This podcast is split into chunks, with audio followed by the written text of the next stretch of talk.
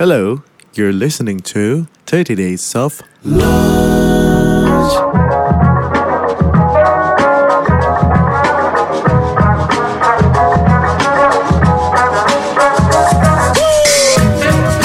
kita nih sebagai investor eh, tadi timing tetap important Eh, dengan sekarang eh, masyarakat kita udah lebih melek teknologi Iya. eh, didukung lagi dengan pandemi semakin banyak orang lagi melek teknologi Iya. I believe ini bakal jadi eh, momentum sih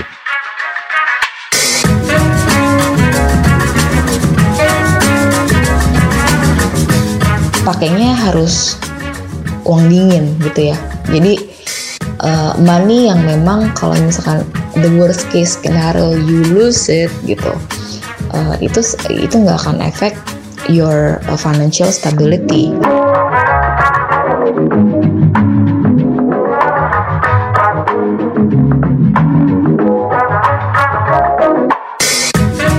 Teman-teman tahu kan kerja zaman now menuntut kita harus fleksibel mulai kerja di kantor, coffee shop atau di rumah.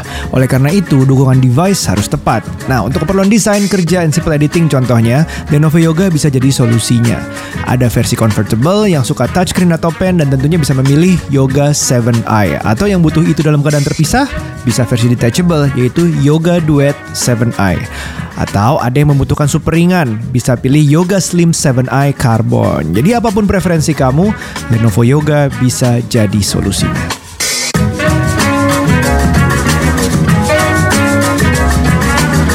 Welcome back to 30 Days of Lunch Teman-teman hari ini kita akan ngebahas unicorn-unicorn ya Bukan unicorn yang di Yang anak gua mau Apa itu namanya? Yuk, My Little Pony, My Little gitu. Pony. Itu unicorn duluan tuh. Ini unicorn duluan. Ini unicorn yang valuasinya udah di atas 1 billion dollar. Iya. Um, Indonesia sekarang punya 8 dan satu dekakorn Satu gitu ya. Mungkin gue sebut beberapa. Uh, kita tahu lah Goto yang udah hangat banget. Kita tahu Bukalapak yang baru aja uh, IPO. Lalu ada Ajaib yang kemarin dengan begitu cepat bisa melesat gitu ya. Terus ada beberapa lagi. Bahkan ada satu nama yang aneh banget. Online pajak nih dari mana? Iya, Tiba-tiba iya, iya. valuasinya 1,7 miliar gitu kan. Ternyata Indonesia punya potensi gede banget. Nah, di podcast kali ini teman-teman kita akan ngebahas eh, apakah IPO IPO perusahaan tech ini sesuatu yang kita perlu consider eh, buat teman-teman yang sedang investasi. Karena kalau gua ngelihat dari Amazon, Apple dan begitu banyak eh, case di Amerika kok kayaknya dulu kalau gue cuma taruh 100 dolar aja di Amazon sekarang itu harganya 4000 Hmm. gitu kan. So Gila with that in mind, langsung aja kita bawa expertnya hari ini teman-teman. Um, let's welcome Rifan Kurniawan. Halo semuanya, thank you udah di invite juga nih. Bro Rifan. Jadi invest apa enggak? Cepet banget. Langsung terakhir selesai kita ya. Selesai. Aryo dulu deh. lu Eh, gue ya. Jadi jadi uh, ini kan ngomongin unicorn dan tech companies gitu ya. Sebenarnya Iya. kan tapi tech companies yang mengu teknologi company itu definisinya apa yang kita omongin sekarang dengan sebenarnya dulu tuh ya kalau kita ngomongin yang luar pun Amazon, Apple semua tuh IPO-nya udah tahun 80 90-an gitu beberapa. Yang baru-baru mungkin kayak Facebook, kayak generasi berikutnya di atas 2000-an. Jadi yang tergolong tech companies tuh kita define dulu nih sebelum kita lebih lanjut. Oke, jadi kalau kita bicara tech companies itu sendiri sebenarnya memang banyak banget ya. Iya. Nah, kalau gue sendiri nih ngelihat sebenarnya tech companies ini ada ada dua tipe sebenarnya.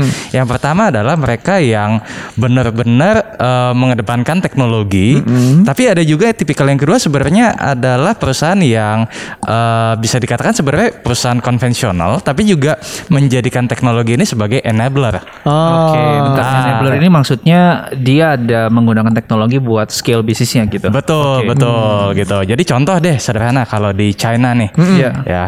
Kalau misalkan dibicara soal healthcare, Oke. farmasi, Iya. itu kan sebenarnya bisnis konvensional. Betul, Tapi betul. di China juga udah banyak menggunakan teknologi sebagai enablernya dia. Oh, di Indo kita punya tuh yang warna merah, yang halo. Nah, Ya, ya, ya. ya. Ya. Jadi Nah, kayak gitu, ya. Heeh, Oke. Hmm. gitu. Terus terus terus. Nah, jadi eh, itu sih. Jadi eh, dua dua eh, apa? Dua kategori itu yang kalau kita kategorikan sebagai eh, apa namanya companies. Oke. Tapi eh, makin dewasa ini, makin ke sini, memang lebih banyak nih eh, kategori yang pertama nih yang banyak menyedot perhatian market. Oke. gitu. Iya, nah, iya, kalau iya. di luar kan ya kita tahu yang banyak menjadikan eh banyak eh, disorot itu misalkan kayak Amazon, Iya, iya. kemudian juga Meta, eh, Apple, ya kan. Iya, Terus iya, kemudian juga eh, kalau di Indo kan juga ada eh, Bukalapak, GoTo, Traveloka dan tadi kan udah disebutin ya ada 8 ya. Iya, iya, iya. Ah, gitu. Jadi kayak eh, lebih ke yang pertama kalau sekarang. Ah, jadi kalau ada ada yang bilang juga bahwa tech uh, companies ini yang menggunakan uh, capitalnya atau investasinya untuk mostly in kemajuan technya. Mm-mm. Jadi kayak misalnya kalau kita ngomongin sebenarnya telco company kan juga menggunakan teknologi ya, tapi kan mereka ngabis capitalnya di in- uh, infrastruktur seperti tower, segala macam satelit gitu-gitu. Dan menggunakan teknologi on the side juga untuk enablernya. Betul. Nah, ini kita harus klasifikasikan yang berdasarkan investasi di teknologinya sendiri itu lebih banyak ya 70-80% mungkin dari Betul, itunya. betul. Jadi karena apa perusahaan-perusahaan yang tadi yang kategori pertama nih, ya basically kalau ditanya mereka punya em, apa namanya mereka punya aset tetap atau enggak? Iya. Ada tapi bukan itu yang utama. Iya. Iya kan? Eh, tapi kalau yang kategori kedua tadi ya itu eh, main ininya dia main asetnya dia tetap berupa tangible asset. Nah, itu yang membedakan sebenarnya. I see. Oke, oke. Jadi tetap kita invest di perusahaan tech apa? Sabar nih mau akhirnya. Oke, mungkin gua mau mau bertanya begini. Kan perusahaan-perusahaan ini em, rata-rata ya diinvest sama venture capital, which is karena size-nya udah gede banget, ya the only way for them to make their quote unquote end game-nya atau exit-nya adalah IPO gitu kan. Ada yang valuasinya buka kemarin valuasinya 51 triliun gitu. Right? Um, tapi kan buat kita nih yang awam, pertanyaan pertama adalah but they are not profitable. Hmm. Iya. Hmm. Revenue ada, Mm-mm. tapi profitable belum. Mm-mm. Lalu gimana caranya kita untuk bisa menjustify oh company ini sehat apa enggak, layak diinvest apa enggak gitu. Oke, jadi kalau kita bicara soal eh, tech company, Iya. itu memang mereka punya gameplay yang berbeda. Oke. Di mana eh, kalau misalkan eh, kita sering dengar ada silsilah old economic companies sama new economic companies. Nah, oke. Old economic company ini biasanya perusahaan yang mereka eh, mengedepankan revenue, kemudian juga profitability, profit margin, ya kan. Tapi kalau eh, tech companies ini mereka tidak mengedepankan profitability sebagai yang eh, goal mereka dalam jangka pendek. Apa dong kalau gitu? Yang mereka eh, kejar adalah growth-nya. Grow. Oke. Nah, jadi mereka mengejar growth ya in expectation in certain times they will profit. Tapi Oke. bukan itu yang utama di depannya. Oke. Nah, along the way ya, makanya tadi eh, disebutin juga eh, mereka butuh yang namanya venture capital. Iya. Karena mereka butuh waktu nih Menjembatani ya, menjembatani menyujus itu. Iya. iya kalau misalkan ternyata eh, habis ya mungkin mereka akan eh, out of game. Iya. Ah, ya, ada banyak juga yang seperti itu. Iya. nah maka itu di situlah pentingnya eh, apa perannya si venture capital. Nah tadi back to the question. Iya. mereka belum profitable. Nah apa yang bisa kita lihat nih? Ya, kalau gue lihat yang pertama sederhananya adalah namanya bagus apa enggak? nah itu eh, serak atau enggak gitu Iya iya iya. iya. Gua ngeliat primbon dulu nih, ini kalau namanya wah buka bagus nih. Goto kan go far go together. Wah bagus. ada meaningnya Ada meaningnya gitu. Ya, nah jadi eh, kita itu pertama nama. nah yang kedua adalah eh, kita bisa lihat eh, bisnis modelnya. Oke. Nah kalau kita bicara tech companies ya, gue punya preferensi. Gue pengen lihat apakah mereka punya ekosistem yang kuat atau tidak. Ekosistem. Oke, Oke. Seperti contoh-contoh. Contoh, misalkan kalau kita bicara di luar, Ya. ada Amazon. Ya. Amazon mereka bukan cuman punya dulu kan berangkat dari toko buku online. Yes. Iya. Sekarang punya Amazon Prime, Iya. kemudian kemudian punya AWS, Yes. Iya, iya, Cloud-nya. cloudnya, Services. ya kan. Jadi kayak uh, punya ekosistem yang kuat, Iya. ya kan. Tapi kalau kita bicara uh, contoh tech companies lain, ada juga yang mungkin sampai sekarang nih masih agak berdarah-darah.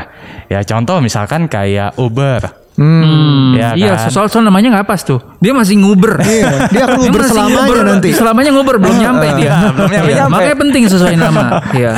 nah itu jadi em, apa namanya kalau apa bisnis model itu menurut gue penting juga Iya. gitu nah kalau di Indonesia misalkan ya kita tahu misalkan ada GoTo Iya. ya kan mereka punya ekosistem yang kuat juga Iya. ya kan ada e-commerce-nya tapi mereka juga punya eh, apa namanya in, eh, in demand-nya Betul. on demand-nya Betul. ya terus kemudian juga punya eh, GoTo financial service-nya Iya. nah itu eh, ekosistemnya kuat Iya. gitu. Nah, jadi eh, kita perlu lihat pertama itu adalah em, itu tadi apa selain nama adalah bisnis modelnya. Iya. Ini Nah. ini kunci nih sebenarnya soalnya um, bisnis model suatu startup itu bisa banyak yang bertambah dan banyak yang berubah. Betul. Benar nggak sih? Betul. Namanya juga startup kan. Mereka kan masih trying to find pivoting tuh terjadi, Betul. bisnis model tuh berubah. Itu bagus tuh. Nanti untuk di kuncinya nih ada nih jawaban buat terakhir kayaknya ya. Iya.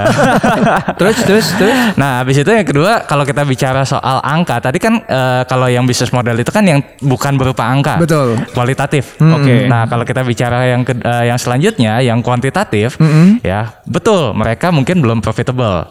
Ya, tapi kita bisa lihat eh, beberapa indikator. Oke. Yang pertama, misalkan GMV-nya. Oke. Ya GMV-nya. Coba- coba dijelaskan Nah, GMV, GMV. itu apa? GMV itu eh, gross merchandise value. Hmm. Ada yang pakai silsilah eh, GMV, ada yang pakai GTV, gitu ya mirip-mirip lah. Iya. Ya jadi eh, GMV in- itu basically jumlah total transaksi mereka. jumlah gitu ya. total transaksi. Jadi kalau misalkan teman-teman beli apa nih? Beli makanan, Iya. ya kan? Check out.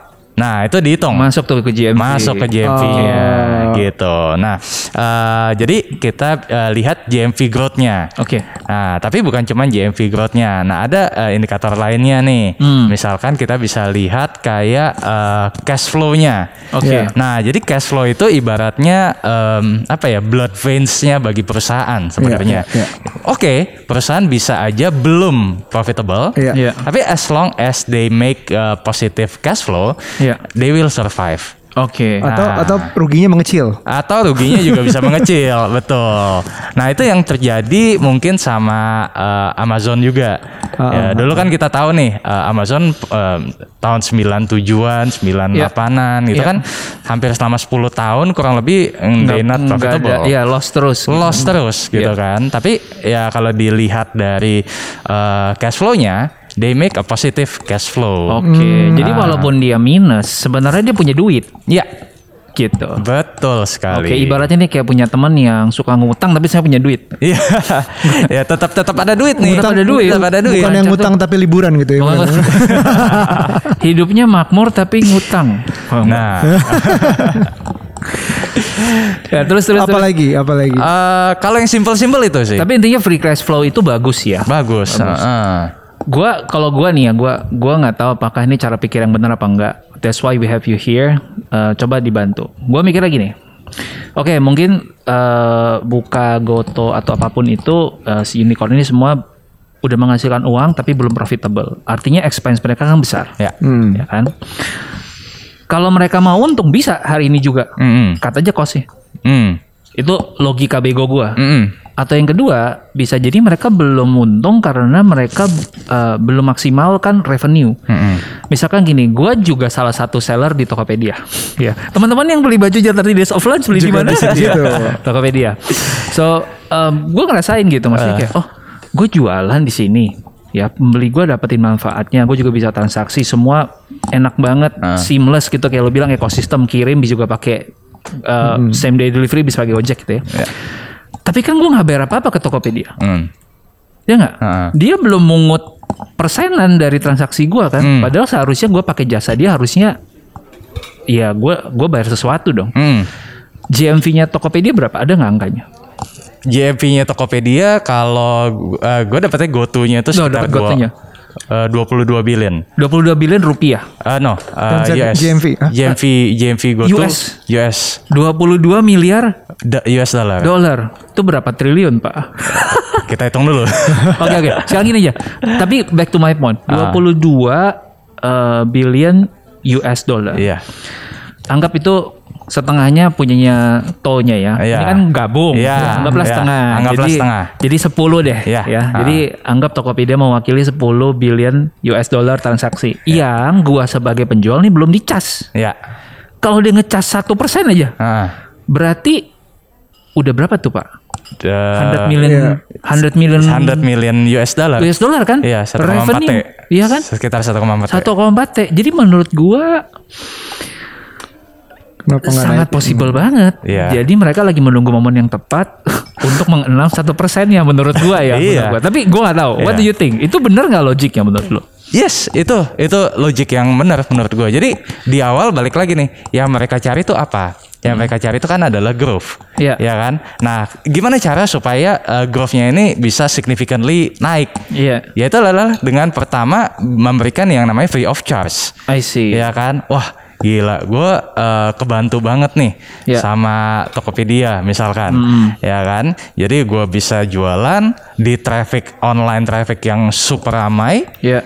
dan gue belum dikenakan charge nih. Iya. Apa yang bisa membuat gue berkata untuk tidak? Yes. Ya apa apa yang bisa bikin, bikin gue jadi say no? Iya. Kayaknya nggak ada. Ya kan?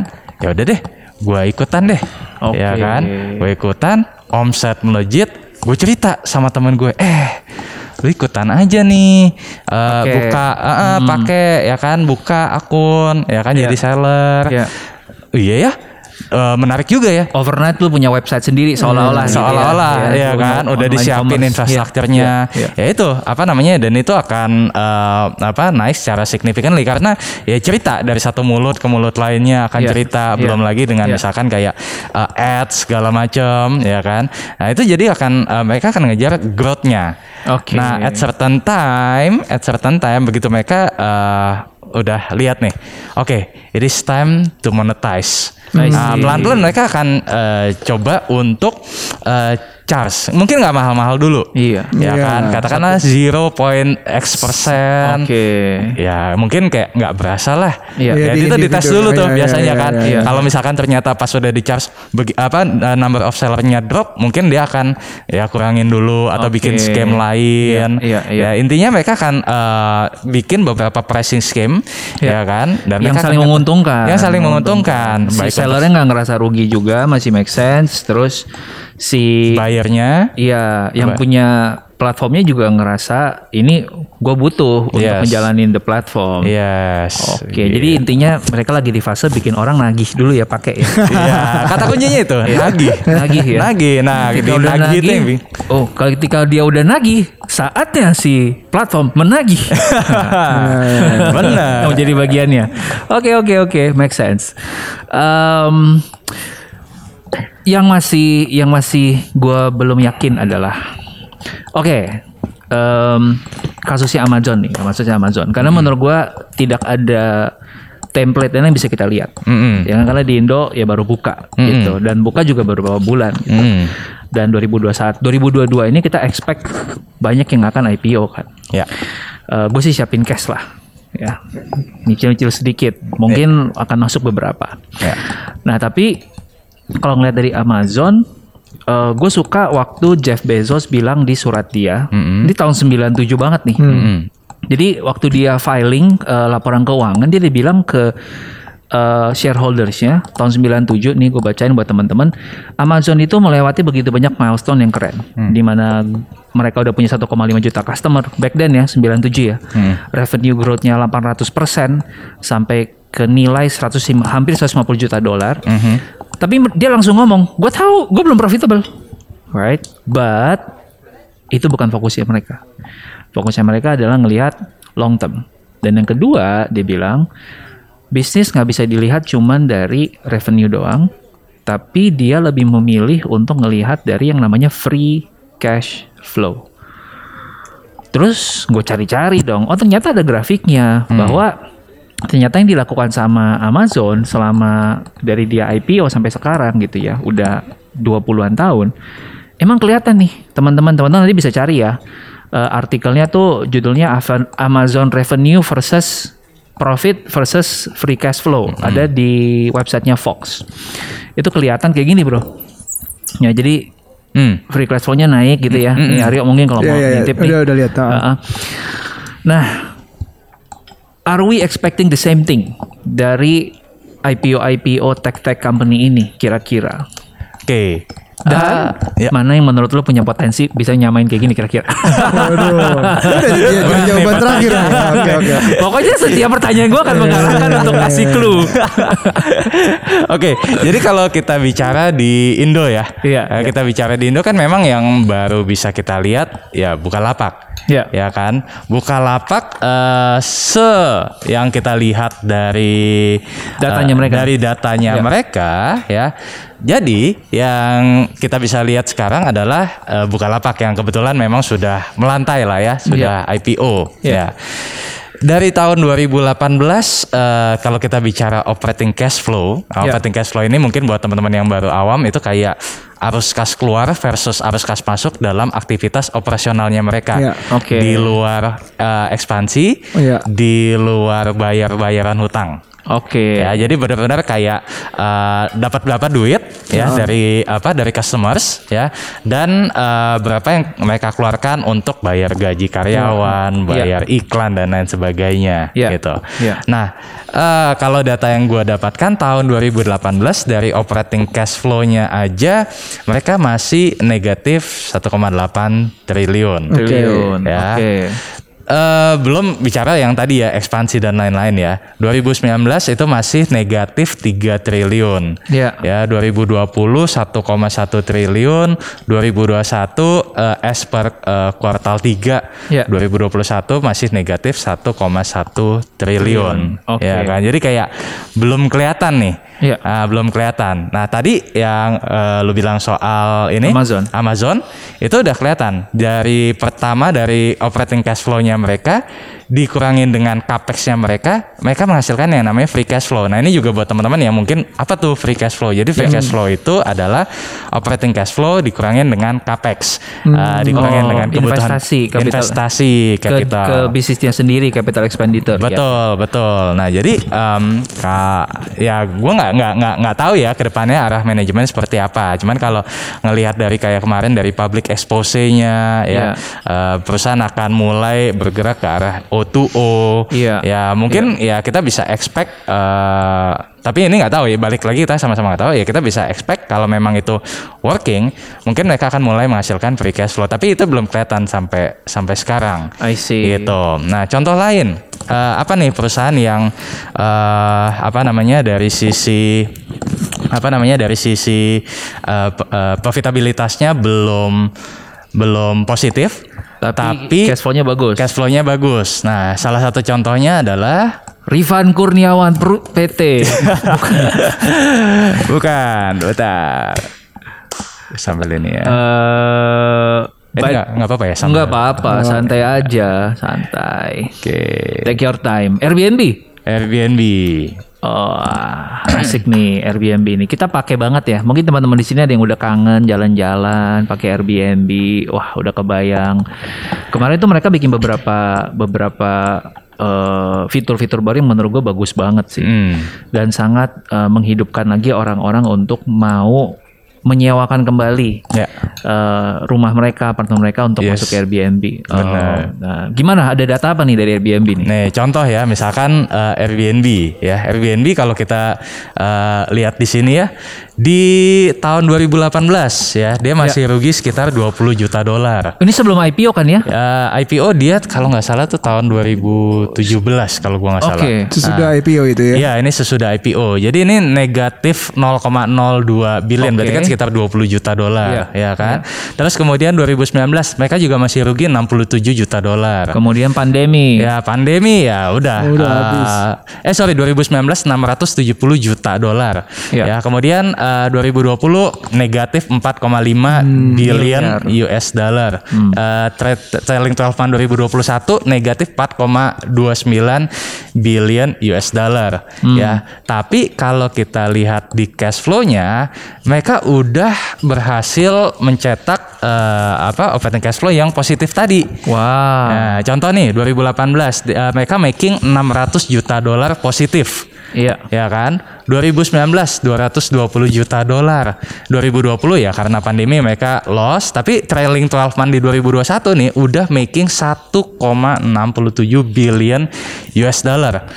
Ya. Oke, jadi dalam dalam 12 bulan terakhir sebenarnya dia udah menghasilkan cash flow 1,67 7 bilion. billion US dollar dan uh, karena mereka juga tech companies uh, kebutuhan investment yang nggak terlalu besar ya kan jadi mereka making itu kurang lebih sekitar 1,5 billion US dollar in free cash flow. I see. Nah, jadi kayak ya kayak gitu-gini nih yang kita bisa ngebedain Oke, sebenarnya. oke. Jadi ini sebenarnya panduan buat teman-teman karena data-data ini kan juga belum ada nih. Perusahaannya juga belum IPO. Nanti mereka akan dapat data seperti ini bisa dibaca kalau book building ya, Bro. Mereka udah book building, mereka udah bikin public expose. Iya. Nah itu biasanya teman-teman bisa tuh ya masuk ke website perusahaan Iya. atau teman-teman juga bisa masuk ke ADX. eh, ADX Iya. ya di IPO-nya. Iya. Nah itu teman-teman bisa dapat tuh. Nah itu coba itu diliatin Hmm. ya kan di income statementnya. Oh kalau misalkan belum belum profitable, coba dilihat cash flow-nya Iya. selama beberapa tahun terakhir. Nah itu akan mulai kelihatan. I see. Gitu. Oke, supaya kita bisa close section ini nih. Bagian analisa ya. Mm-mm. Selain free cash flow, ada apa lagi yang perlu kita pantengin, Bro? Waktu kita ngeliat laporan keuangannya tech company yang IPO ini. Oke, Eh, kalau gue suka lihat balance sheet-nya juga sebenarnya. Hmm. Oke, memang perusahaan juga belum eh, profitable, tapi apakah mereka punya balance sheet yang cukup kuat? Dalam artian misalkan, apakah mereka menanggung eh, bunga yang besar? Eh, sorry, apakah mereka menanggung hutang yang besar?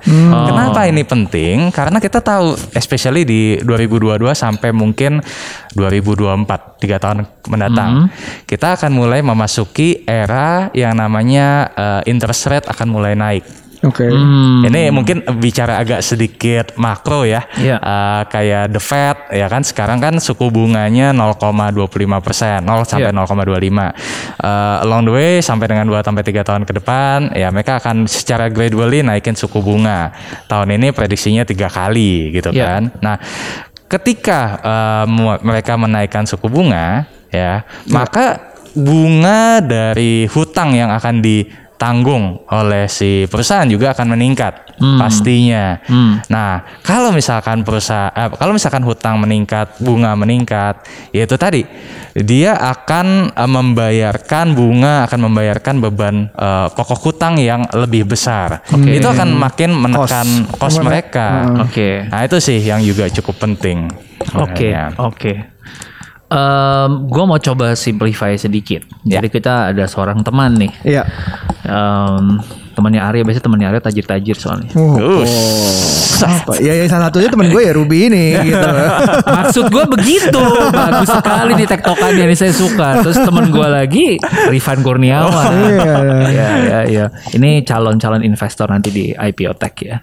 Nah, ini menarik karena menurut gue konsep investmentnya nggak ribet. Hmm. Which is ya udah dia kerja di tech company, ya kan? Karena dan dia ngerasa oh tech company itu sesuatu yang dia believe in, makanya dia mau kerja di sana. Dan dia sehari-hari ngelihat visi leadernya mungkin, visi CEO-nya mungkin, sehingga dia lebih punya apa ya ibaratnya ya, dia tahu directionnya benar, sehingga ya udah dia mulai gitu kan. So let's listen to this. Yes. Nanti gue mau dengar komennya Bro Rifan ya. Let's go. Oke.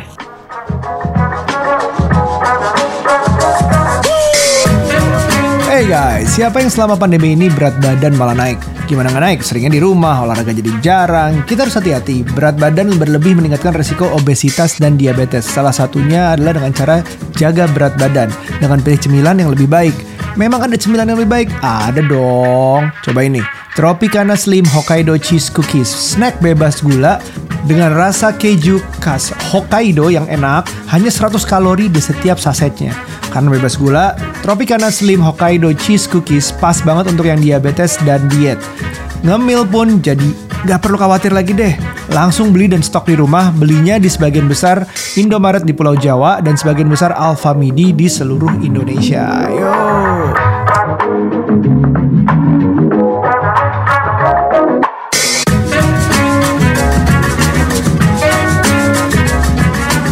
Mulai invest di tech stock udah cukup lama ya. Um, mungkin setelah tahun 2016 um, dan itu dimulai karena I was working uh, one of the tech company dan salah satu employee benefit itu kita memang di granted um, that company stock yang vested um, while we working at the company gitu. Nah, itu sebenarnya uh, karena tech company itu US based company, uh, actually itu adalah uh, start yang membuat uh, aku tuh punya uh, account yang bisa trade uh, international uh, stock gitu. Jadi uh, US based um, market stock. Sebenarnya cukup konservatif ya. Jadi dari 2016 sampai 2018 um, itu aku hanya punya satu uh, tech company stock portfolio di dalam uh, investasi portfolio investasiku gitu. Nah setelah 2018 when I saw memang the growth uh, of the stock price itu cukup konsisten dan cukup bagus. Uh, aku start uh, investing more gitu. Jadi uh, buying more uh, stock portfolio. Uh, jadi selain uh, Facebook, uh, I start expanding at that time to uh, Apple and Microsoft. Jadi waktu itu aku masih playnya di big big um, tech company lah ya yang uh, quite consistent in terms delivering uh, result gitu, business result. 2020 dan 2021 tuh sebenarnya uh, tahun di mana uh, I just started untuk expanding portfolio to a more even more uh, larger portfolio of tech stock gitu. Uh, alasannya ada dua. Pertama, uh, semakin banyak ya sebenarnya aplikasi atau akses uh, untuk invest di US market stock seperti kayak GoTrade gitu ya. Jadi uh, kita punya visibility yang lebih luas tentang apa sih uh, tech stock lain yang available di market gitu. Terus uh, yang kedua memang uh, I've prove I, I have a proven portfolio yang memang uh, gainnya over the time itu selalu positif gitu. Jadi walaupun in several uh, in several time uh, in several window of time mereka ada tentu aja ada dipnya tapi in general over five years uh, itu uh, my portfolio gain mungkin sekitar uh, kenaikannya sekitar 145% mungkin over five years. Jadi uh, I have more confidence investing more di tech stock gitu. Kalau ditanya kenapa sih aku uh, percaya dan suka invest di tech stock gitu, mungkin uh, the first obvious reason ya karena based on experience uh, long term gainnya itu udah proven gitu ya. Jadi if we invest in the right uh, company gitu ya, with the product that we trust, uh, actually gainnya itu uh, upside-nya cukup besar gitu. Itu yang pertama. Terus uh, kalau yang kedua uh, ini my personal opinion ya. Uh, jadi aku merasa uh, tech product itu satu uh, itu sesuatu yang lebih tangible dan lebih dekat uh, di mana kita bisa sebagai konsumen kita tuh bisa ngerti sebenarnya. Dan kita bisa punya visibility.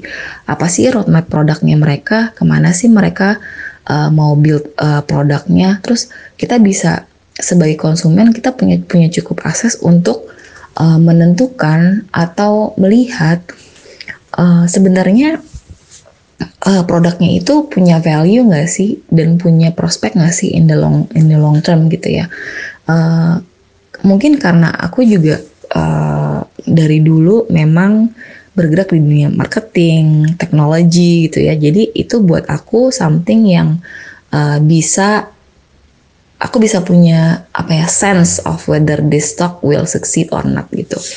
Well, kalau uh, main di saham kalau misalkan apa ya uh, pertambangan atau misalkan FMCG itu akses terhadap informasi mengenai uh, pipeline produk yang sedang dikerjakan, terus uh, bagaimana pergerakan uh, the leadership within, terus uh, gimana trade is being done itu sebenarnya menurut aku aksesnya lebih limited untuk retail investor kayak aku. Uh, untuk masalah di uh, di market uh, memang saya uh, aku masuk ke uh, stock investing itu dengan conscious mind ya bahwa fluctuation atau dip itu adalah something yang biasa gitu. Jadi uh, secara emosional sebenarnya aku nggak terlalu terpengaruh sih karena I know and I have belief in the type of stock that I choose karena eventually itu akan naik lagi gitu ya. Jadi uh, itu penting sih untuk when you enter this market be conscious of the risk gitu ya.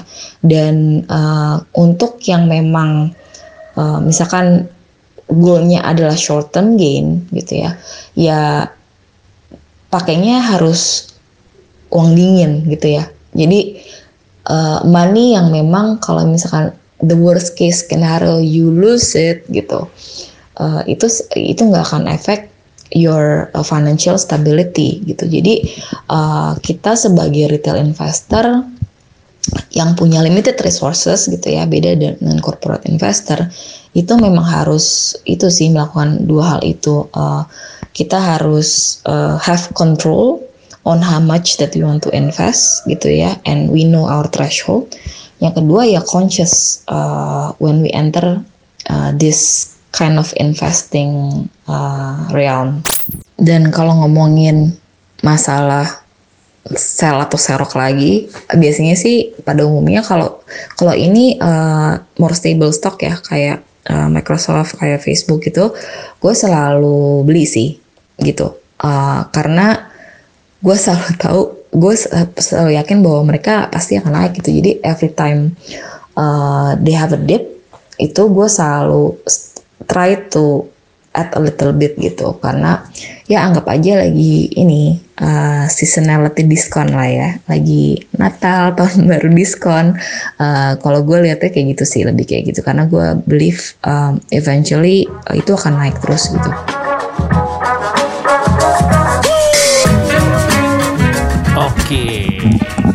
Jadi itu tadi adalah Andini Putri, seorang senior marketing eksekutif di tech company di Yes. Indonesia dan dia yang punya Facebook. Iya. Investor sahamnya berarti termasuk yang punya ya. yang masuk punya akal, Facebook. masuk akal, masuk Betul. akal. Mm, Berarti gua yang punya Apple. Iya, punya Walaupun- banyak lagi. Walaupun punyanya ya punya Apple maksudnya laptop dan MacBook. Gua- sahamnya ada lah tapi nggak gede, nggak gede. Tapi ini beberapa poin yang menarik tadi ya. Gue nyatet banyak banget nih. Thank you banget Andi ini udah eh, menyiapkan eh, ceritanya mau berbagi real story ke kita. Eh, Aryo mungkin ada yang lo mau? Iya, jadi kayak em, ini semua yang disebut tuh company juga udah udah cukup lama. Dan kalau lihat naiknya sih eh, luar biasa. Karena ya 145 persen. dia sendiri dapat ya 145% itu dia aja tuh. Belum yang pertama kali hari pertama IPO beli apalagi gitu. Terus kalau kita pikir em, ini tuh boleh dibilang yang unicornnya sana dulu di zaman sekarang Indonesia baru mau unicorn itu udah pasti naik gitu sekarang semuanya. Nah apa kita akan sama berarti di berapa? 10 tahun ke depan? 15 gimana menurut Alex? akan gimana nih? Oke, jadi eh, kalau kita bicara soal sekarang di Indo ya, itu ibaratnya kayak bener kayak harusnya kita tuh ada di fase mungkin kalau di US itu udah 10 tahun 20 tahun yang lalu Iya, gitu betul. kan, tapi kita baru berapa mungkin baru beberapa tahun belakangan ini kan eh, menuju ke arah situ gitu. Jadi kayak kalau ditanya apakah kita akan menuju ke arah sana, I believe yes. I believe yes. wow. I believe yes ya. Tapi pertanyaannya gini, eh, apakah ini saat yang tepat untuk masuk atau tidak? Nah itu balik lagi akan berbeda jawabannya untuk setiap orang. Iya. Contoh, kalau misalkan eh, mungkin teman-teman pernah dengar istilahnya dot-com bubble Iya. Iya. tahun 2000-an, ya kan? Iya. Buat orang-orang yang eh, time frame investmentnya, let's say cuma satu tahun atau dua tahun, Gue ya kan? Iya, umur 60, 5 tahun lagi pensiun. Nah, Itu mendingan jangan ya. Men- mendingan ya mendingan jangan sih. Maksudnya karena em, ya kita tahu bahwa ketika dotcom bubble harga saham juga naik gila-gilaan ya kan? Dan ketika uh, terjadi dotcom bubble yaitu mereka akan mengalami loss. Produknya bagus perusahaannya bagus kinerjanya bagus tapi timingnya yang nggak bagus.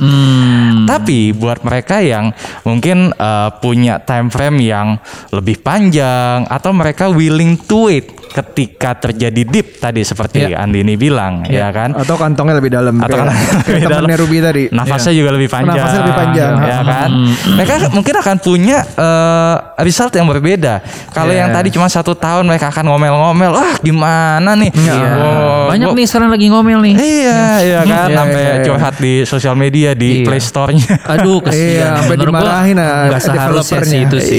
Iya. Tapi terus terus. Ya kan, nah itu kan mungkin mereka punya ekspektasi adalah ketika misalkan mereka berlomba-lomba beli IPO-nya, Hmm. ekspektasi mereka adalah langsung to the moon. Iya. Wah, dalam waktu seminggu dua minggu mereka akan jadi orang kaya baru. Iya. But reality tidak selalu sesuai dengan ekspektasi. Betul. Ya kan. Nah, jadi balik lagi nih. Eh, pertanyaannya adalah is it a good company to invest? Dengan pertanyaan is it the time, Time. to invest, adalah dua pertanyaan yang berbeda. Oke. Bisa jadi good company, eh, bisa jadi ini adalah good company to invest, tapi time-nya mungkin yang belum tepat. Iya. Bisa jadi. Saya jadi Nah. ingat beberapa mantan-mantan saya sebelumnya. Is it the right person? Bisa jadi. But is it the right timing? Belum, Belum tentu. tentu. Waduh, waduh. Anyone in particular? Enggak, enggak, enggak, enggak, enggak. Jangan ke sana, jangan ke sana. Jangan ke sana, jangan ke sana. Jadi sama- sesuai dengan mungkin yang tadi diobrolin sama Andini ya, dia ngomongin yang ada namanya dip. Ya. Jadi dip itu di saat lagi turun banget. Mungkin yang orang yang satu tahun tadi anggapannya, ya dia ngelihat udah dip terus nih selama satu tahun, Hmm. cabut. Iya. Ya udah itu udah pasti banget itu rugi. Iya, pasti rugi. Nah Iya. di saat dipnya itu yang ada yang Andini lakukan adalah belanja, Betul. beli lagi. Because Andini tadi believe, dia tadi bilang. Believe, believe-nya long term, believe-nya dia tahu banget gimananya dan yang uh, di saat dia setiap beli itu kayak ya kalau misalnya lagi belinya sebelumnya lebih tinggi, Ya. terus beli lagi di dip, ya udah averaging down. Betul. Nah, nanti dip lagi averaging down lagi. Tapi long term ya kalau dilihat 5 10 tahun ternyata makin murah kita average-nya terus naiknya lebih tinggi dari pertama kali kita beli gitu. Betul, betul. Iya, makanya betul. tadi si Andini tadi 145% dari semenjak dia mulai 2016. Iya. Ya kan which is ya pasti ada masanya tuh dari 2016 kalau kita ngelihat stoknya Facebook, Apple, Microsoft yang tadi disebut gitu ya. Ada tuh momen dipnya tuh teman-teman ya. Kita Iya. bisa ngelihat sendiri gitu. Nah, eh nah clear banget tuh ya 2019 tuh ya. Ya, 2018 ke 9, eh, 2018 nih ada dip ya kan di Juli. semester 2-nya. Iya betul Ya kan, sampai kan. Desember ya. Ya. Hmm. Terus di 2020 juga ada dip lagi yang sehingga pas Covid ya, Ya. harganya udah sama kayak 2019 tuh betul. Mundur setahun harganya. Nah, itu dia mungkin dia masuk lagi gitu. Yes. Hmm, terus kemarin party waktu diumumin meta ya kali ya. itu luar biasa sih. Menurut gua, gua gua punya prinsip yang lumayan simple juga when it comes to tech company. Karena gini, gua nggak ngelihat gua akan bisa cabut dari Apple. Hmm. Udah gitu aja. Hmm. Teman-teman gue yang pakai iPhone kagak bisa pindah dari iPhone. Hmm. Kalau ada yang baru pasti dia beli lagi. Hmm. Kalau dia nggak beli yang misalkan dia sekarang yang terbaru iPhone berapa ya? 13. 13. Misalkan dia beli 13. Mungkin waktu 14 keluar dia nggak langsung beli karena masih satu tahun eh, handphonenya masih oke. Tapi di 15 dia udah mulai mikir nih. Hmm. Kemungkinan besar dia akan upgrade. Di 16 sudah pasti di upgrade karena sudah tiga tahun. Hmm. Gitu. Jadi gua nggak ngerasa kayak wah ini akan akan deep gitu menurut gua in the long run masih akan terus banyak grow Hmm. apalagi ketika mereka kemarin keluar produk-produk yang well mungkin kalau fansnya akan ngerasa kayak ini ngeselin banget sih bikin gua spend lebih Iya, iya, iya, iya. tapi kan that's exactly business dia Yes. pengen bikin lu spend lebih gitu. kayak revenue dia dari jualan AirPods saja itu bisa mengalahkan revenue-nya Spotify gitu Iya, iya, iya, itu baru satu produk lain kan Ya. Belum di luar produk ada services yang bikin bikin pengguna Apple tuh nggak bisa cabut dari Yes. situ. Nagih tadi prinsip Nagih, nagih, tadi. Nagih. Aryo coba lu Iya. NBA lu bayar ke Apple Store kan Iya, NBA bayar ke Apple Store. Dari kapan NBA. lu bayar? Udah setiap tahun. Dari sejak? Dari sejak ya Empat tahun terakhir. Empat tahun terakhir. So, Hmm. gue seneng makanya kembali ke yang lo bilang tadi. Kalau ekosistemnya udah tepat, Hmm. orang udah berada masuk ke sana Hmm. dan mereka udah ngerasa ini udah dunianya gua dan this has been a lifestyle yang gue udah nyaman. Ya. Gue nggak pengen cabut lagi gitu, Iya. ya kan? Karena Iya. gue suruh pindah ke Android, gue setengah mati, Iya. gitu berantem, ya Betul. kan? Bahkan handphonenya istri gue kalau gue pakai gue bisa marah gitu. ini kenapa tombolnya di sebelah sini? so, um, jadi ini ini pengalaman pribadi ya. Hmm. Um, gue bu- akan buka di sini ke teman-teman gitu ya. Gue masukin nggak gede, so uh, a thousand dollar di Apple, which Tahun? is baru semenjak muncul aplikasi GoTrade. GoTrade tahun lalu kira-kira ya. Tahun lalu kira-kira. So per hari ini 41 persen. Hmm. Menurut gue itu luar biasa ya. Hmm. Um, dan prinsip investmentnya simpel banget. Because I use the product, I know the product, I know orang-orang yang punya produknya kagak bisa keluar dari situ. Mhm. Iya. Ya udah. So you can start with something that lo lihat di kehidupan lo sehari-hari apa sih yang lo aplikasi yang selalu lo buka nggak bisa Iya. nggak buka dalam sehari aja misalnya Iya. dan teman-teman lo pakai udah se- se- se- sederhana itu tuh bisa terjadi gitu. Bisa terjadi menurut gua. Uh, Nah, gue pengen tambahin sedikit Mau. tentang timing. Oke. Iya. Jadi kalau kita tadi kan kita lagi ngobrol soal Apple, Iya. ya kan? Mungkin eh, teman-teman di sini juga udah dengar eh, Warren Buffett Oke. Iya. been an investor in Apple since 2016. Oke. Nah, gara-gara dia masuk tuh. Nah. Gua ikutan masuk. Banyak orang yang yang yang bingung gitu kan, eh, kenapa kok eh, Warren Buffett yang sebelumnya dikenal anti teknologi, Yes. ya kan, ngelihat eh, eh, tapi ma- masuk ke Apple dan sekarang sekitar 40% dari eh, Portfolio dia? portfolionya dia adalah di Apple, Apple, ya kan. Nah, jadi gue melihat satu dia believe ya dengan tadi dengan visionnya dengan missionnya Apple ya kan dia juga ngelihat eh, apa prospeknya ke depan tapi yang kedua gue juga melihat ada sisi timingnya Hmm. Nah, kalau kita lihat di sini nih ya, Ya, ya. tahun-tahun misalkan kayak tahun-tahun sebelumnya ya, Ya. di tahun 2013, 14, 15 gitu ya. eh, harga saham Apple secara valuation agak mahal. Hmm. Tapi ketika terjadi dip di tahun 2016, Hmm. waktu itu seingat gua PE dari Apple itu masih di sekitar 14 kali. Oke, P ini price Oh iya, earning so- ratio ya. Iya, price Jadi earning ratio. Oke, oke. Jadi kayak rasio yang ngebandingin eh, antara harga saham dengan, dengan pendapatan. pen- eh, bukan dengan laba per lembar oh, saham. laba per lembar saham. Iya, Betul, iya. earnings per share istilahnya. Nah, itu sekitar 14 kali. Hmm. Eh, untuk ukuran Apple secara historically itu murah. Hmm. Nah, jadi itu itu di mana eh, Warren Buffett mulai masuk ke Apple, Apple. ya kan? Dan ya kalau kita lihat di sini dari 2016 ke 2021 apakah terus naik? Ya bisa dibilang sebenarnya nggak juga. Hmm.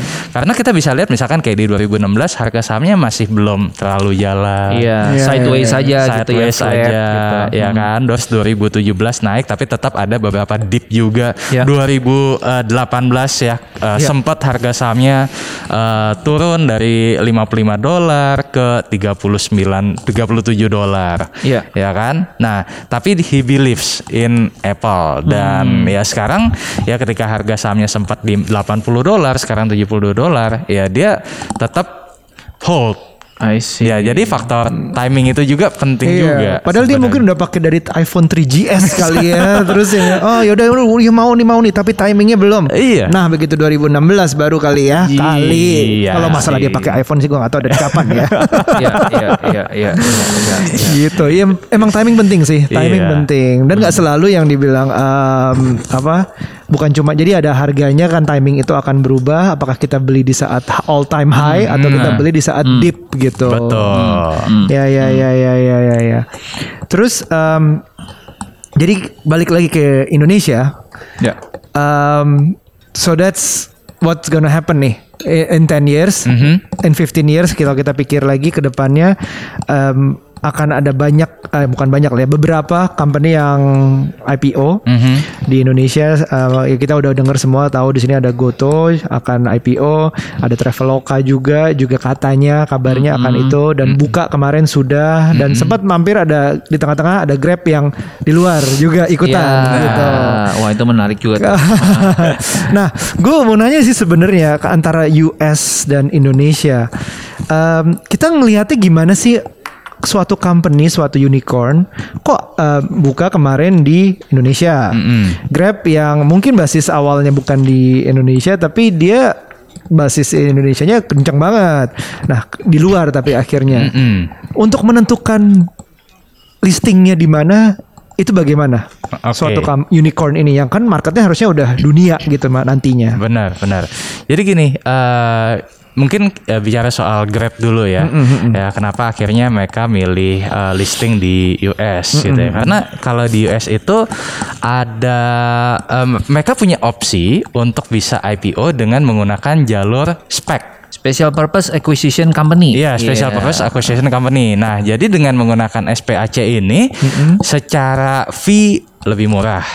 Secara birokrasi lebih sederhana. Oh gitu. Ya, jadi ada beberapa yang eh, mereka lebih memilih untuk listing di luar dengan menggunakan spek ini, gitu. Nah, kalau di eh, tapi ada juga kayak Bukalapak akhirnya mereka memilih untuk IPO di Indonesia. Iya, iya, ya, mungkin persiapannya lebih panjang, eh, biayanya mungkin lebih mahal juga. Tapi mereka, however, lebih memilih untuk di sini. Iya. Nah, jadi memang ada plus minusnya sih Oke. eh, antara memilih di sini atau memilih eh, untuk eh, listing di luar. Tapi as a Indonesian, Iya. ya tentu gue berharap tadi yang udah disebutin ya GoTo, Traveloka dan Iya, iya. beberapa company lainnya, gue benar-benar berharap banget sih eh, bisa listingnya tuh di Indonesia Hmm. sebenarnya. Karena itu money bakal masuk ke kita.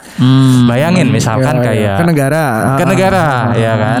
Contoh misalkan kayak GoTo. mm, mm, mm, mm. Valuationnya diperkirakan 35 sampai 40 billion Hmm, US dollar. US dollar. Itu kalau dirupiahin berapa tuh? 40 kali 15 600 500 600 T. 500 600 ah. Iya. Itu duit, man. Iya. Itu bisa maksudnya secara market cap indeks harga saham gabungan bakal Naik juga. Nah. Saham-saham yang kita punya juga naik gitu. ya kan. Nah, agak sayang nih kalau misalkan eh, lebih memilih untuk di luar, Hmm. gitu. Jadi kayak ya gue sih as an investor juga em, berharapnya mereka akan listingnya di sini. Oh, atau bisa dua-duanya? Bisa dua-duanya juga. Bisa dua-duanya. Bisa dua listing kan. Iya. Bisa dua dua listing listing. kayak Telkom itu kan dua listing kan. Ah, I see. Oke. Menarik, menarik. Eh, hmm, hmm. Seberapa ngaruh tapi karena tadi udah mention soal IHSG ya. Mm-mm. Might as well kita bahas sedikit. Karena kalau ngelihat soal market cap, oke, Goto kan kira-kira tadi 500 600 T. Eh, buka kemarin 51 eh 50 T. Eh, sekarang kurang lebih ya. Market capnya. Iya market cap. Di se- se- sekarang tuh di 3 billion US dollar ya, benar. Iya. Ah. Terus eh, BCA kan 900-an. ya kan? 900-an triliun. Em, total IHSG market cap 8 ribuan ya. 8.000 triliun. 8 ribu triliun gitu. Bagaimana itu akan mempengaruhi kayak how does that impact gitu? Ke IHSG-nya. Iya.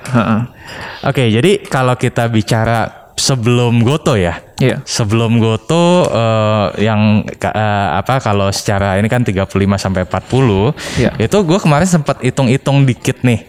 Jadi sekarang kalau eh, kan di tahun 2021 dibentuk namanya ada indeks itu namanya IDX Tekno. Oh iya, khusus buat perusahaan-perusahaan teknologi Oh, ya. Betul. iya, nah, iya, itu isinya ada kurang lebih sekitar 27 companies.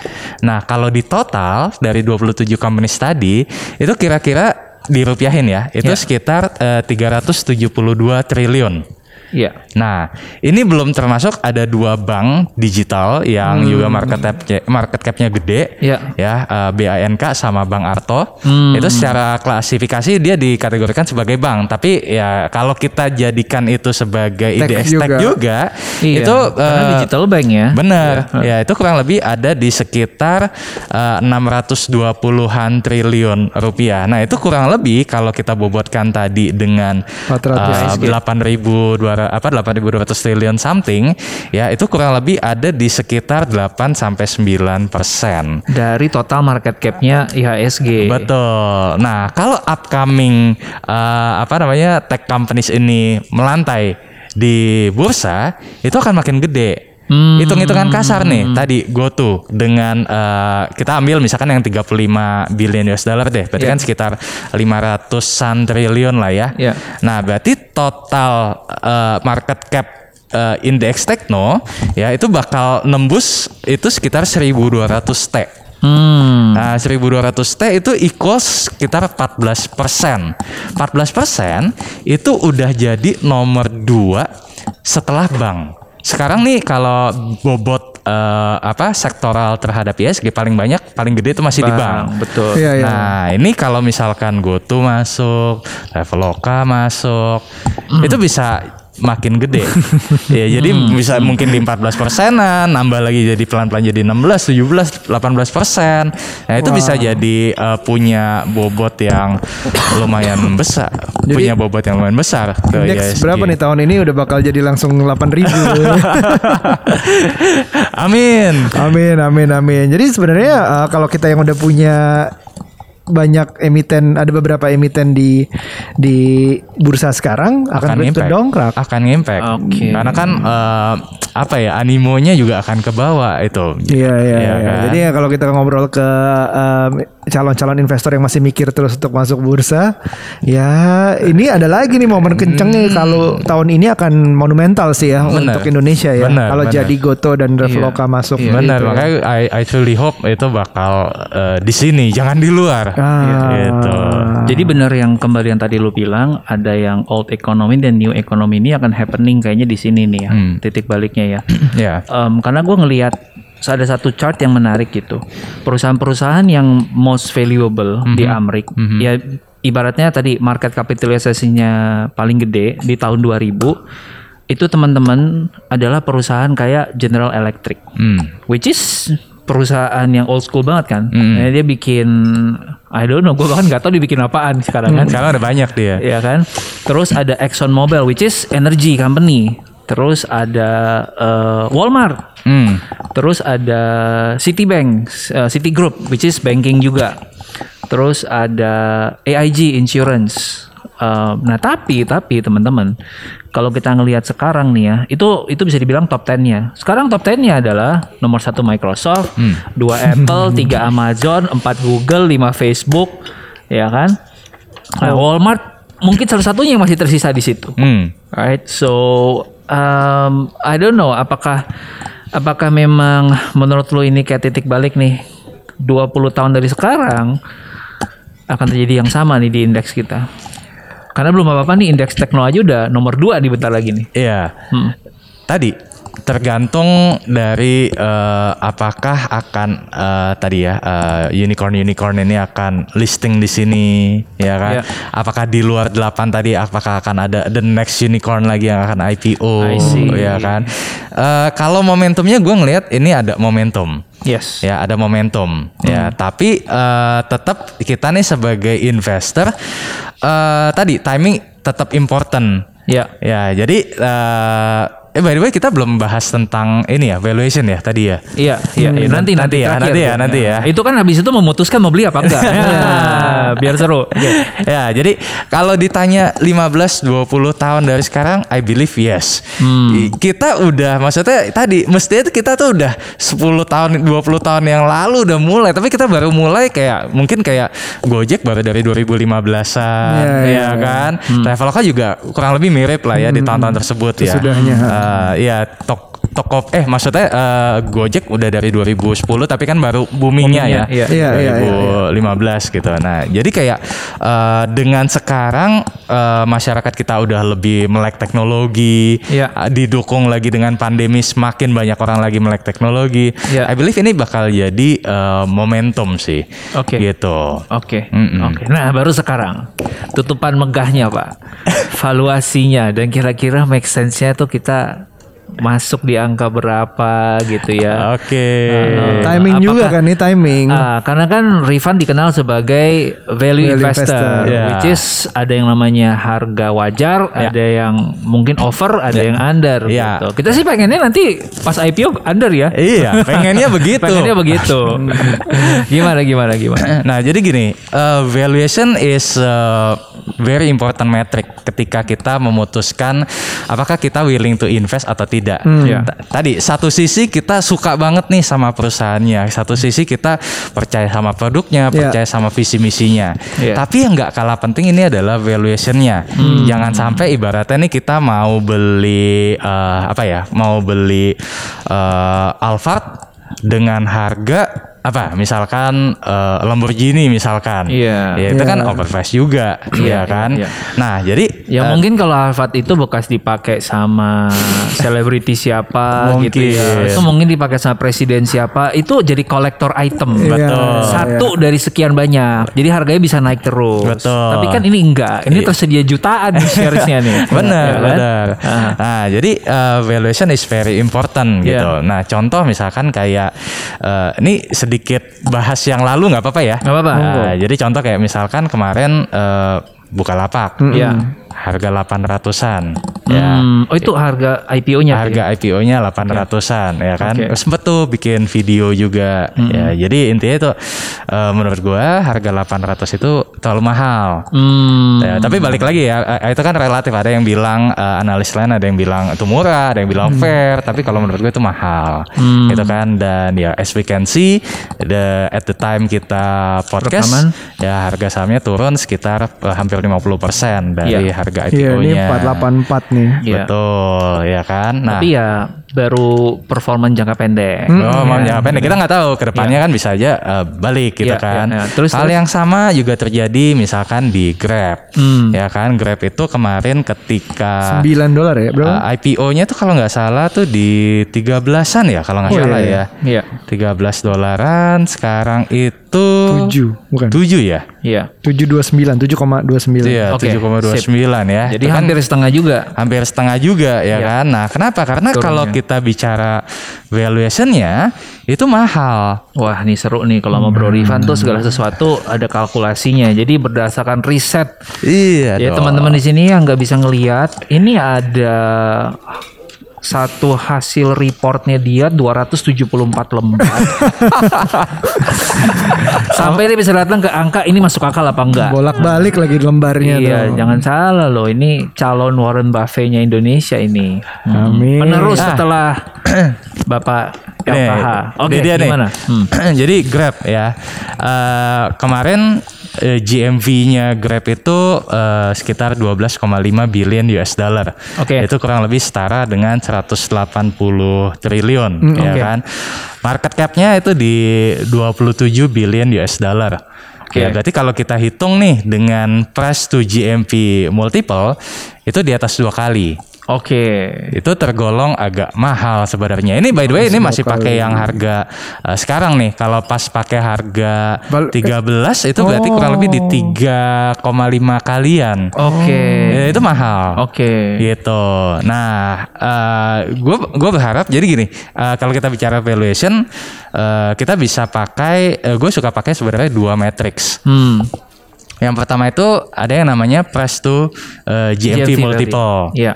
Nah, kalau kita bicara rata-rata, Iya. itu di kisaran eh, dua ke bawah itu masih reasonable. Hmm. Gitu. Nah, kita nggak tahu nih, misalkan kayak GoTo, Traveloka, Akan berapa nanti? akan berapa nanti. Iya. Sama kayak Ruby tadi bilang. Hmm. Ya kita berharap di bawah dua lah ya kalau Iya, bisa iya, gitu. Jadi kayak make sense gitu loh. Hmm. Ya, tapi kalau misalkan way di atas dua ya mungkin kita perlu pikir-pikir ulang deh. Oke. Apakah ini wise atau enggak untuk timingnya balik Iya, lagi iya, iya. masuk saat ini.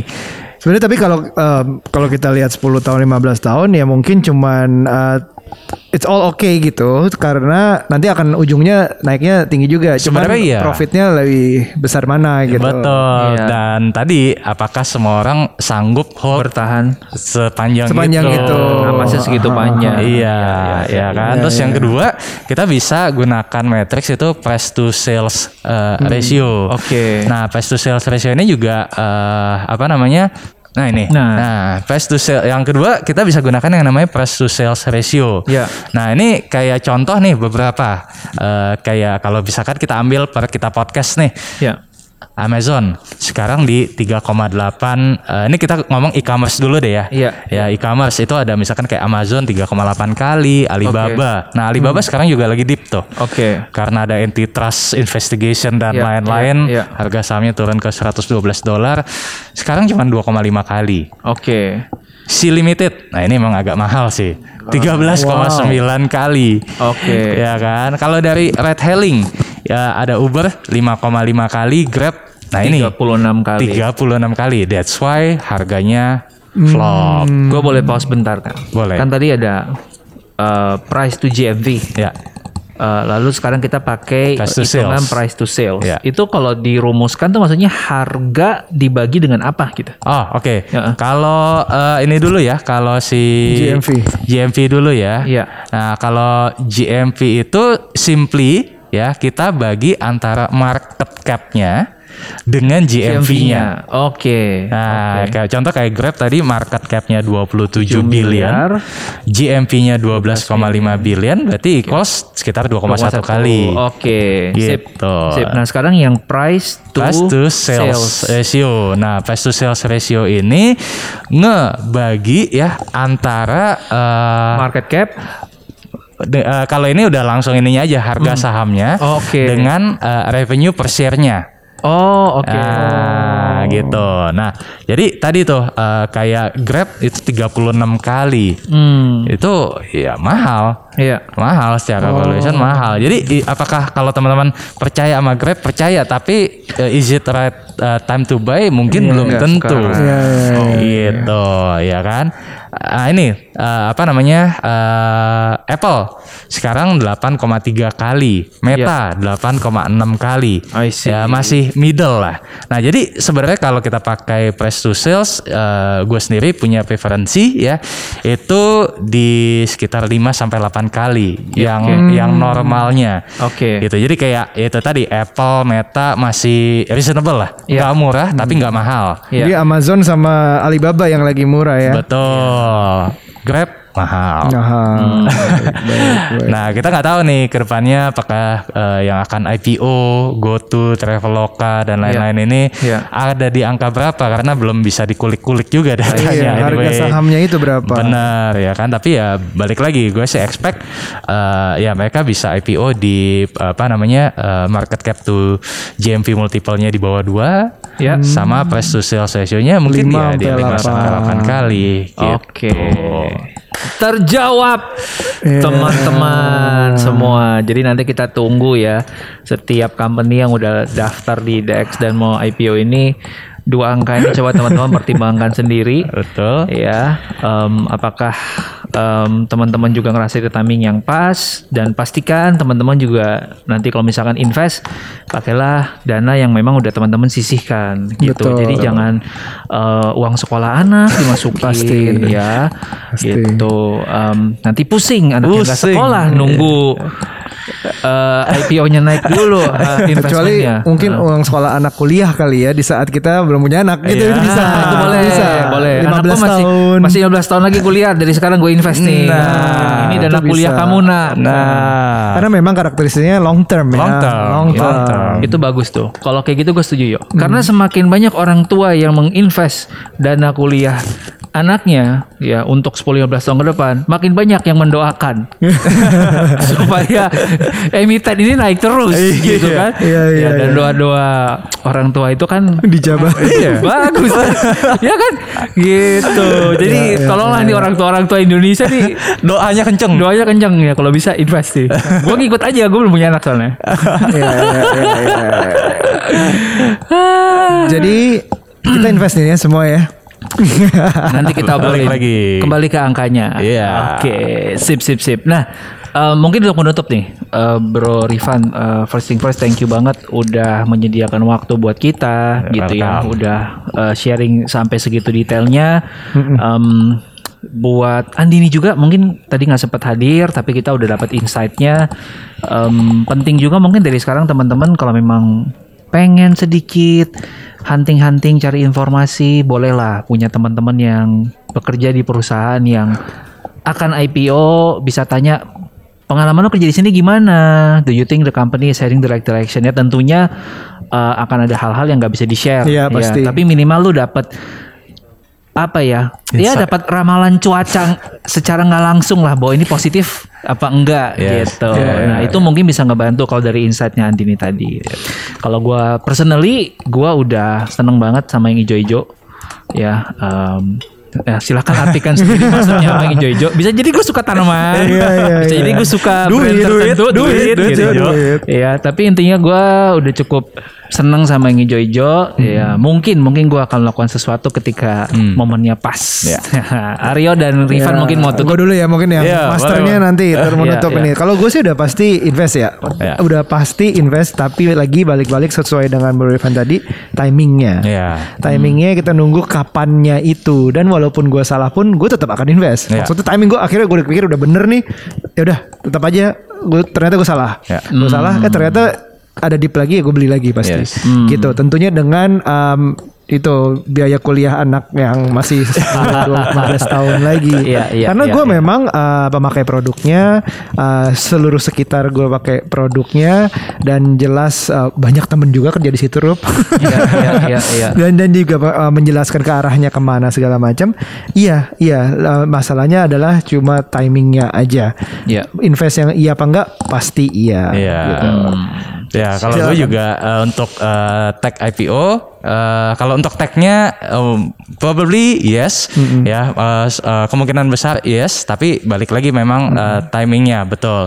Ya jadi eh, apakah kalau misalkan ternyata pas IPO-nya, wah kayaknya valuasinya nggak masuk nih, mungkin kalau gue ya akan hold dulu, Tunggu. tunggu Iya. dulu, tunggu Iya, iya, momentum yang Kayak pas. Warren Buffett tadi. Betul, ya kan mungkin bisa jadi timingnya di 2022, mungkin di 2023, tapi eh, kemungkinan besar ya akan tetap akan eh, berpartisipasi lah Yes. dalam eh, apa invest di tech companies ini. Yes. Gitu karena ya itu tadi em, ja- eh, apa kita percaya dengan produknya, percaya dengan visi misinya, tapi pertanyaan is it the right time to invest? Nah, itu adalah pertanyaan yang berbeda. Yes, Gitu. tergantung teman-teman masing-masing. ya. Masing-masing. Siap. Oke, oke, oke. Good. Uh, teman-teman kalau lo dapat manfaat dari episode podcast ini, feel free untuk share ke teman-teman lo. Kita akan berterima kasih banget karena bukan uh, jangan sampai uh, insight ini berhenti di teman-teman aja. Mungkin bisa bermanfaat buat teman lo, pasangan lo atau siapa pun yang mungkin um, 5-10 tahun dari sekarang akan berterima kasih banget kalau udah mendengar podcast ini gitu. So dan uh, if you want to say thank you ke Rifan bisa you juga, uh, mention di ya di Instagram ya tag uh, Instagram uh, post ini eh, sorry tag uh, podcast ini di Instagram stories ke Rifan.kurniawan. bisa tag juga ke Aryo di Segario. At Shegario bisa ke gua di at Felixandro. Eh, mohon maaf namanya susah semua. Memang sengaja kita sukanya yang susah karena yang gampang itu terlalu biasa. Oh, udah. jangan, tapi jangan lupa juga tagnya di 30 Days of Lunch. Gampang lah itu. Alright teman-teman semua, em, sampai di sini dulu. Sampai ketemu lagi di lunch berikutnya. Bye.